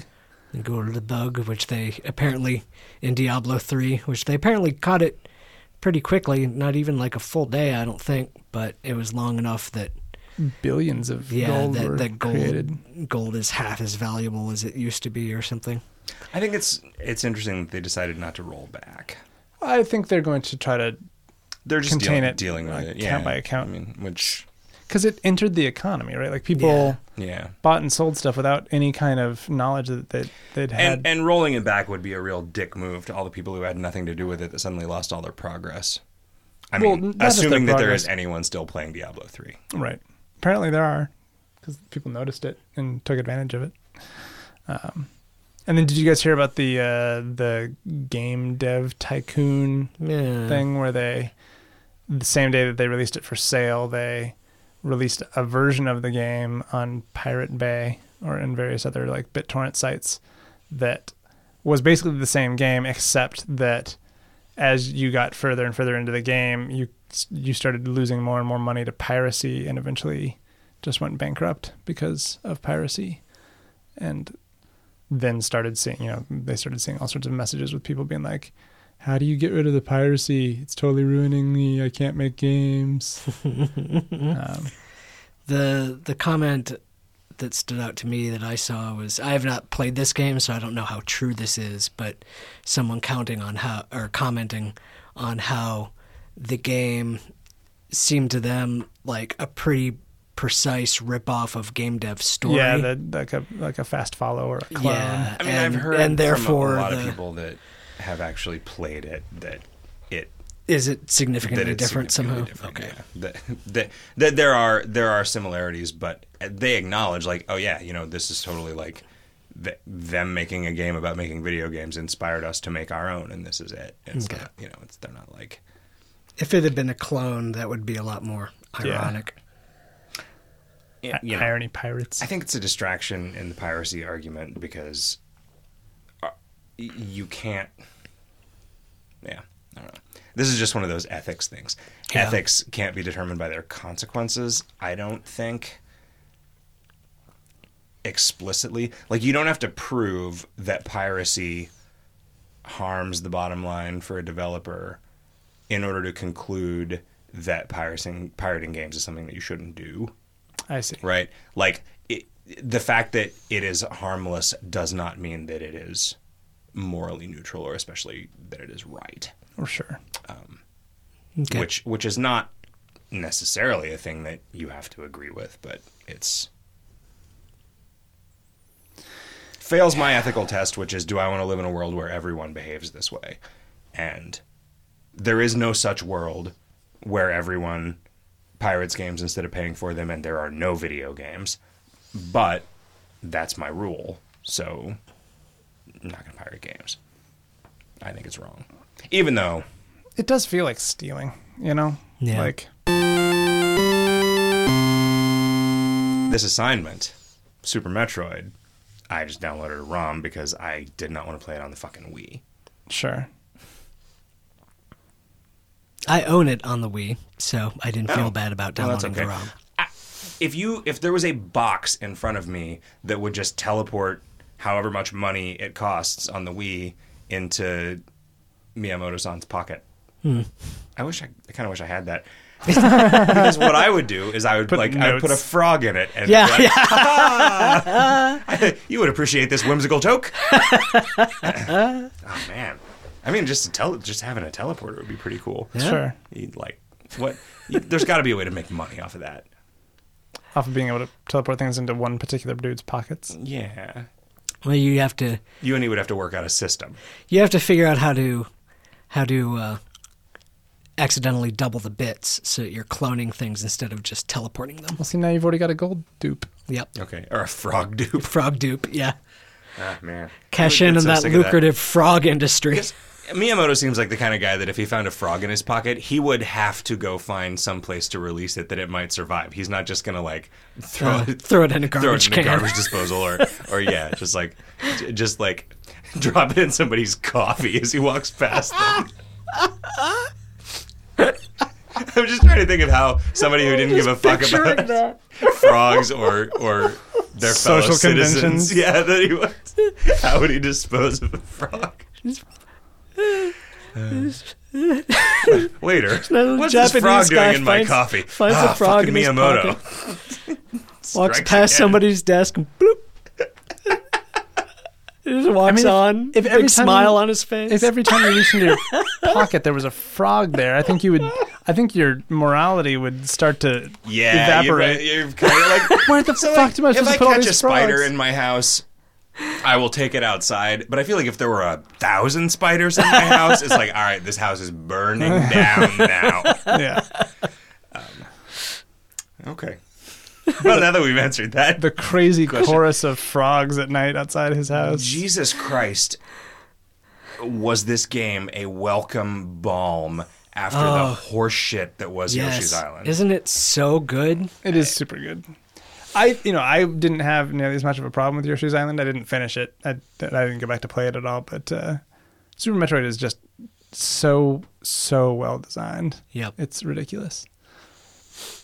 I um, I did because I wanted to finish it for the episode. Because it's super important because we we we take such care to, to, to do a really nuanced and uh, You wanted to finish it because you had you had never finished. I had never before. played it. Yeah. yeah. I had never. I had never really, like, I had never played it to the point of beating a single boss. I don't think. Um, yeah, I got stuck at like at one point I was in danger of walking away from it and not coming back because I was in Maridia and I didn't know where to go. Hmm. And traversing Maridia It's kind of a pain. it fucking sucks. And I don't mind wandering in a Metroidvania and poking at all of the edges of all of the rooms that I can see I haven't fully explored because the the traversal itself is fun and satisfying and this is one thing like I found I found myself pretty frustrated with the way that this game controls Actually, The button layout was kind of weird. I'm not used to the top button being fire. It was like instead of B and A being either fire and jump or vice versa, um, and then X maybe being a special attack. This had X as your basic fire and what's? It's B A. So A as what jump and then B as special, and that it was oh, it's like super dash. weird. What is the other button do? I don't even remember what the other button does. Uh, I think I think you can push that to cancel whatever special weapon you have equipped back to your normal gun. oh, really? Yeah. I thought it did something. Wow, why am I having such a hard time remembering this thing that I did yesterday? I'm playing it on a keyboard, so I'm I'm having a hard time. Hmm. I had to Visioning remap the I had to remap the weapon switch to one of the extra shoulder buttons, one of the triggers on the gamepad that I'm using because select is right next to this button that just turns off the fucking D-pad. It's like a Great. toggle. It's like a toggle that switches between the D-pad and the analog sticks, which would just leave them fucking both on all the time. you Yeah. dipshit. What the gamepad. hell is Like, that? why is that? So half the time it's like, all right, I'm in a tense boss fight with Spore Groner or whatever that guy's name is. Uh, I better switch to missiles. Oh, I can't move. Oh, I got hit by a tentacle and a spore, and now I'm dead. Um, just, and I remember kind of feeling this way about the original Metroid. I get why you move the way that you do. I get why there is a difference between the like somersaulting jump and the mm-hmm. normal straight up jump. I don't actually think that that is that good. I think that all of the other elements of the game are so good that I'm willing to put up with a very a very sort of like difficult and kind of clunky just basic movement, and you can get good at it. Yeah, I, just feel. I think I def- that, I felt like coming back to it and was wall jumping and spin jumping as well as ever, like getting You know- back on a bicycle. I had to read how to wall jump, but once I read once I read this like one weird old tip for wall jumping, I was able to do it pretty much every time. Like the fact that you have to there has to be a delay between you hitting the opposite direction and Mm-hmm. you hitting jump was like but it it was not Yeah, so like sensitive that you couldn't very occasionally do it by accident, just hitting Mm-hmm. them at the same time. You know, one thing that I never figured out how to do reliably was the fucking space jump. Really? Like it would just stop working, and I have no idea why. And I would just fall all the way down the fucking shaft. I had I had problems with it. Like I can do it really reliably if it's not important. yeah, yeah. If if it if it's a tense situation, it becomes a lot harder, and I'm not entirely sure why. I guess it's just not the tension of it making it harder to hit the timing right. But yeah, there is, But definitely it- is a timing issue to be to it. like when I was just like going across a room and I didn't want to mess with the pits in the floor or whatever. It was just like boing, boing, boing, boing, boing, boing, and it seems like it's fine. Yeah. But it. But when you're like trying to escape the time limit at the end of the game or something, then yeah, Yeah, I mean the only way that I can do the, when I when it gets important, I just have to start doing jumps with no spinning because it's like the physics are just very slightly different when you're spinning and where you're going to land becomes harder to predict and yeah, I don't There's like this weird inertia that happens when you're spinning versus when you're just jumping standing still, right? Yeah. yeah. Because like you have a lot better control. Because you're not, if you push to the right, you don't continue to the right. If you're Yeah, Yeah. it's it's more of a forced arc when you're spinning than Right. when you're. I, I don't know that I think that that is great. I think I think that the game is great in spite of that, rather hmm. than that being a feature of a great game. I th- I think that the kind of awkward, you know, I I if I had been playing this on an actual Super Nintendo, I don't think that I would have ever gotten past a single grappling hook Really? challenge at all. I for whatever reason, and I don't know if this is just every single time I've shot the grappling hook at one of those things, he just immediately sucks up to it. And hmm. then I have to like hit down to feed the grappling rope back out and then start swinging. And when you had to do that quickly, Huh. and I don't know. I don't know if it was because I was like instinctively hitting up. Like I don't know if I was. Just, it was just like bionic commando muscle memory hmm. coming in. were you aiming up by running or by using the shoulder aim up button? It varied from. It varied depending on how big of a hurry I was in. Hmm. Probably if I was trying to do it fast, I wasn't. Like I always had to stop and think about the shoulder buttons to use them. Mm-hmm. Right. Yeah. So I would only do that if it was like I had some time to sit and line up the shot. That uh, I read that Gamasutra article that was linked in the video games hot dog forums about. And it was basically somebody just like sucking, sucking the game's dick for forty five minutes about how every single thing in this game is just a perfect indicator of like the game teaching you where to go without actually telling you where to go. The point that I would have stopped was I don't know that I would have figured out without looking at a walkthrough about bombing that glass tube open. And that's feel like, I mean, that's reasonably well hinted by the fact that if you if you don't find something else in that area, that's the only named area on the map that only has three squares. Because when you're when you're going there, you can see this is Maridia, but this section of the map is only this three square area. There must be something else in here. And dropping a super bomb in a room is a standard way to to find the hidden blocks. right, but it that is explicitly a room with no blocks in it. Hmm. Right, like that room does not look like a place where there would be I think you. And, and like everybody figures this out, right? So like I'm not saying Yeah, I'm not yeah. saying that this is a problem with it. I'm just saying this is when I this is when it was like maybe I would have eventually figured it out if I had been 12 years old and this was the only game that I had this month you know but but as it was and after it happened i was like oh okay this the remains of this is what they showed me in some other room where there was one of these that had been blown up, but uh. I did not understand that that's what that was because it didn't I, like if there had been some pieces of broken glass laying around, that would have been a much better clue, uh-huh. right? Or if part of the tube had still been there and it just the, the super bomb blew a hole in it or something.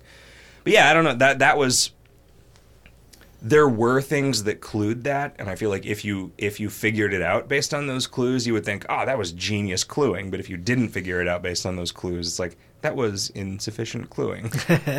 I mean, how did you guys feel about the like emu that teaches you the shine spark jump thing? Like mm-hmm.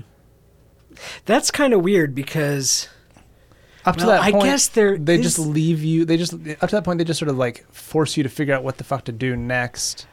And in this case, you're like in a pit, and there's no obvious way to get Yeah. out, and like And that the- is not an intuitive sequence of. the emo the emo shows you. But he does it over and over again. Yeah. He, he keeps repeating it. So so that's and the one point that this this essay made that I actually think is a real point in the favor of the game is that if you are in a room where you are forced to learn a trick to get to get through the room, mm-hmm. they lock you in Right. until you mm-hmm. figure out the trick. Sure. Like the the bridge that you have to run to get across. And that is that is such a critical touch Sure. yeah. because otherwise You would just full- leave. Like every time when people talked about because I had talked about Super Metroid before in my brief experiences with Super Metroid, saying like, yeah, there was this bridge and I couldn't run across it, so I don't know what the fuck.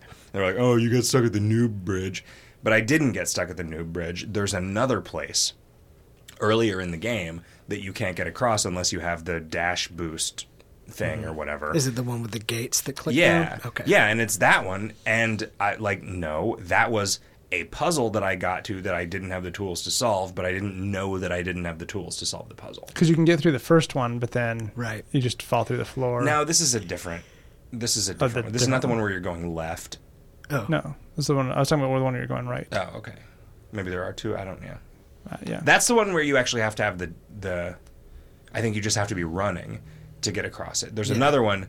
There's another one before that that is a very similar kind of room, but you have to have the extra speed boost to be able to, and it just leads to some missiles or something. It's not. Right. It's not actually gating your progress, but you don't know that right. going in. In general, I always felt like the game was not telling me exactly where to go, but more or less was pointing me there until until Maridia. And then again, maybe if I had just poked around some more. Hmm. But but that that fucking sand is the worst thing. The the monsters that like would bite you and then you couldn't move, and then you just you were stuck there and you couldn't really do anything, and then Sometimes the first frame that you were able to move, they would bite, bite you again. Yeah, like that was super frustrating. There's that one of those has that that one place that uh, that you can't make the jump across unless you turn off your high jump boots. Oh, Yeah. huh? I did not know that. It's it's just this this one weird little place where if you've got your high jump boots on, It's you, the one you, weird old you one can't weird jump across the water across because yeah, because you'll you'll Hit the the ceiling. ceiling, and uh, I mean once you get space jump, it's not a problem anymore. But Hmm. un until then, if you want to go from left to right in this one room, you have to go go to the menu and click your boots off. The I love that you get the same awesome musical flourish from just plus five max missiles as you do from finding the game changing super power up. It's like it makes it feel so good. Yeah. It like just like ah man, I figured out how to get through this thing and ah sweet some missiles. And I feel like if it if they hadn't made such a big deal out of it every time, it would have been ah fucking missiles. Yeah, Who cares? right. right? But like, like when I would when I would get to the end of a room, it's like, oh, an energy refill thing. I'm like, yeah, whatever. right? I got save states. Fuck, do I need that for? But like, no, no, no. Having more missiles. That's gonna help me shoot more missiles at stuff. Plus, it played that awesome song. I always feel bad for uh, Crocomire, the the orange beaky guy that you push backwards into the acid, because he just looks like I don't know. He just wants to play. He's not a bad guy. He just doesn't understand. He doesn't understand those spikes on the left side will kill you. Yeah. So, Mother Brain, sh- not a Metroid. No, Mother Brain's the AI that is the leader of the space pirates. AI. Yeah. I hadn't heard AI, but yeah. well, I watched Pirates. this. I watched this uh, Metroid in five minutes video from IGN that summarizes all the plots. It was like a. Okay. Pre, it was like when Other M came out. It was like, hey, just in case you want to know what the fuck is going on in the Metroid mythology, and it does them in the order that the games happened, which, like, all the Metroid Primes happened way before Yeah. everything. Oh, it's like it actually does it like yeah, like a, it does it in chronological order. Okay. Um, interesting because like I had always assumed that Mother Brain was some sort of uh, super advanced Metroid, right? Like literally like their mother or whatever, right? Mm. Like I did not I did not think of them as space pirates. It it was just like it well, the space strange. pirates are there to get the Metroids because they're like, yeah, free electricity. um, the the the feeling of leaving the ship at the beginning of this game and wandering backwards through the mother the, in the, the last Yeah, level of the mother yeah. brain was so so good. That was really nice. Except it's weird because then you get to the sa- that sort of that same place, only it's a different version of the room, a different version of Tourian, a different version of Mother Brain. right. Kind of a lame version of Mother Brain. Why is it smaller than the than the Nintendo version? Like, Uh, it should beat well, up. because it's gotta because it's gotta be the head of a larger monster to be the super. Yeah. That boss sucked. Like Hmm. they really shoot their wad with Kraid Kraid was because that's the best. Kraid is the best boss. Like just from every video. Like that's why Kraid appears in I Want to Be the Guy because that that's the best boss fight. All the rest of them are just like ah you pussy. One screen. Woof. I can't handle that. I got super missiles. Um, I didn't actually pay attention to. I didn't watch the entire ending, so I don't know what my item collect percentage was. Mine was seventy eight percent after just over nine hours. No, I got like four. I had four hours eleven minutes. Hmm. Um, Jeez. I watched a video of somebody beating it and getting the best ending. This reminded me again. Every goddamn time somebody talks about Samus as a strong female character, as an example of female characters in a video game, mm-hmm. I am reminded that the reason that Samus is female is so they could show you progressively more and more tits the better you did at this game in the ending. And how is that not worse than okay, much less okay? Because up to that point, there's nothing which is really gen- gender identifiable. Not in the first one. I mean, like, I believe that when they were making Metroid, they did not know that the character that was being represented was a woman. After that, they did Right. because they had established that. Unless they thought, oh, a funny joke, ha ha. Um, oh, Miyamoto. Because he didn't even work on that. He was too busy dropping frogs in Yeah. people's coffee. um, So now I want to make a video game where you keep having frogs pop up in your pockets Yeah. and you have to find places to put them. And Yeah. your and your Miyamoto. Well, sure. well, that's the reveal at the end. oh, okay. Takes his helmet off. unless you got, unless you were really good at putting frogs in coffee, in which case he takes off his helmet and his pants.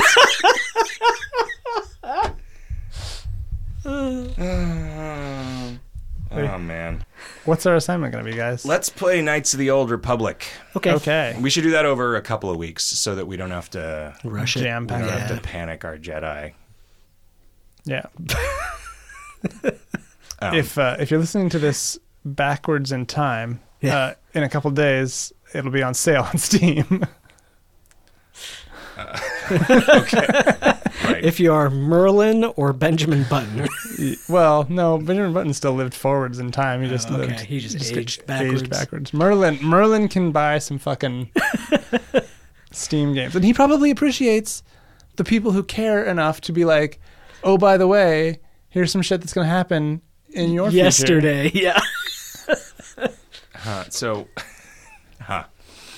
Probably. You know, that is not really Feasible. feasible. Yeah, that's Li- not. That's not. I. I think Living it is- backwards in time? It, I. so I think it is impossible to tell a story about someone where that's happening if you actually consider all of the implications of that. What do you mean? I think you have to ignore that for most of what goes on with that character. It's So it just becomes a Deus Ex Machina for when he needs to know something that happened in the future. it instead of is past. extremely difficult to imagine what that would be like to live. You, In I moment mean, to they moment? do it in. There's a Red Dwarf episode like that, but it's not like what we were just now joking about. It would be. It, it would not be I I am going to buy a video game yesterday. It would be I am I am going to give this video game back to Steam for three dollars yesterday. Sure. and then I'm going to stick a bunch of poop up my butt yeah, and vomit some spaghetti. Is that yeah, basically. okay? So uh, it's an Eminem video. uh, yeah, so let's play Knights of the Old Republic, and we will spend extra time on it uh, because I actually would like to play.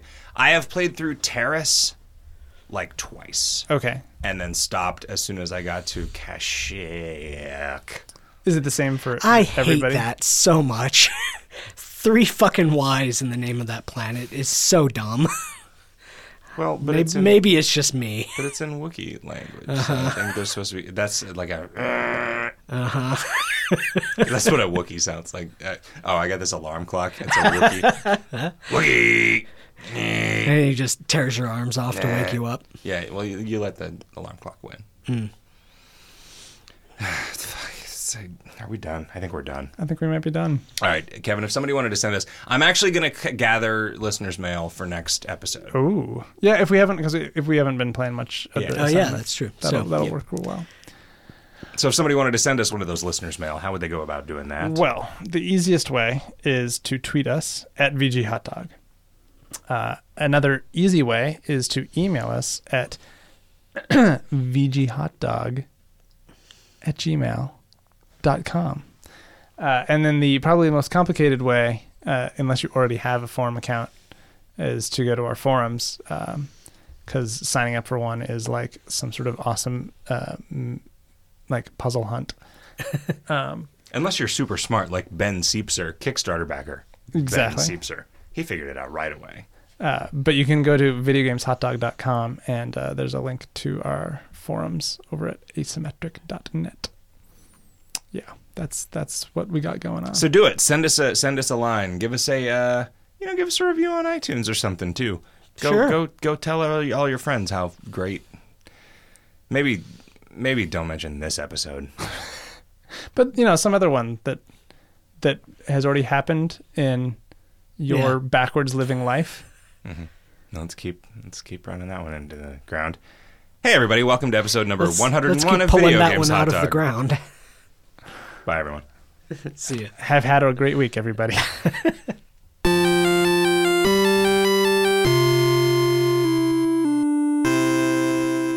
Mm-hmm. Except what's the Catholic version of Tesla? Jesus. Okay. They got Jesus to do it. Turn this water into wine and then into electricity and then into air and then back into electricity. unless unless it's a bathroom, in which case back into water. well, unless Do not fuck this up. unless the switch is off, in which oh. case don't do any of that. Oh right. Okay.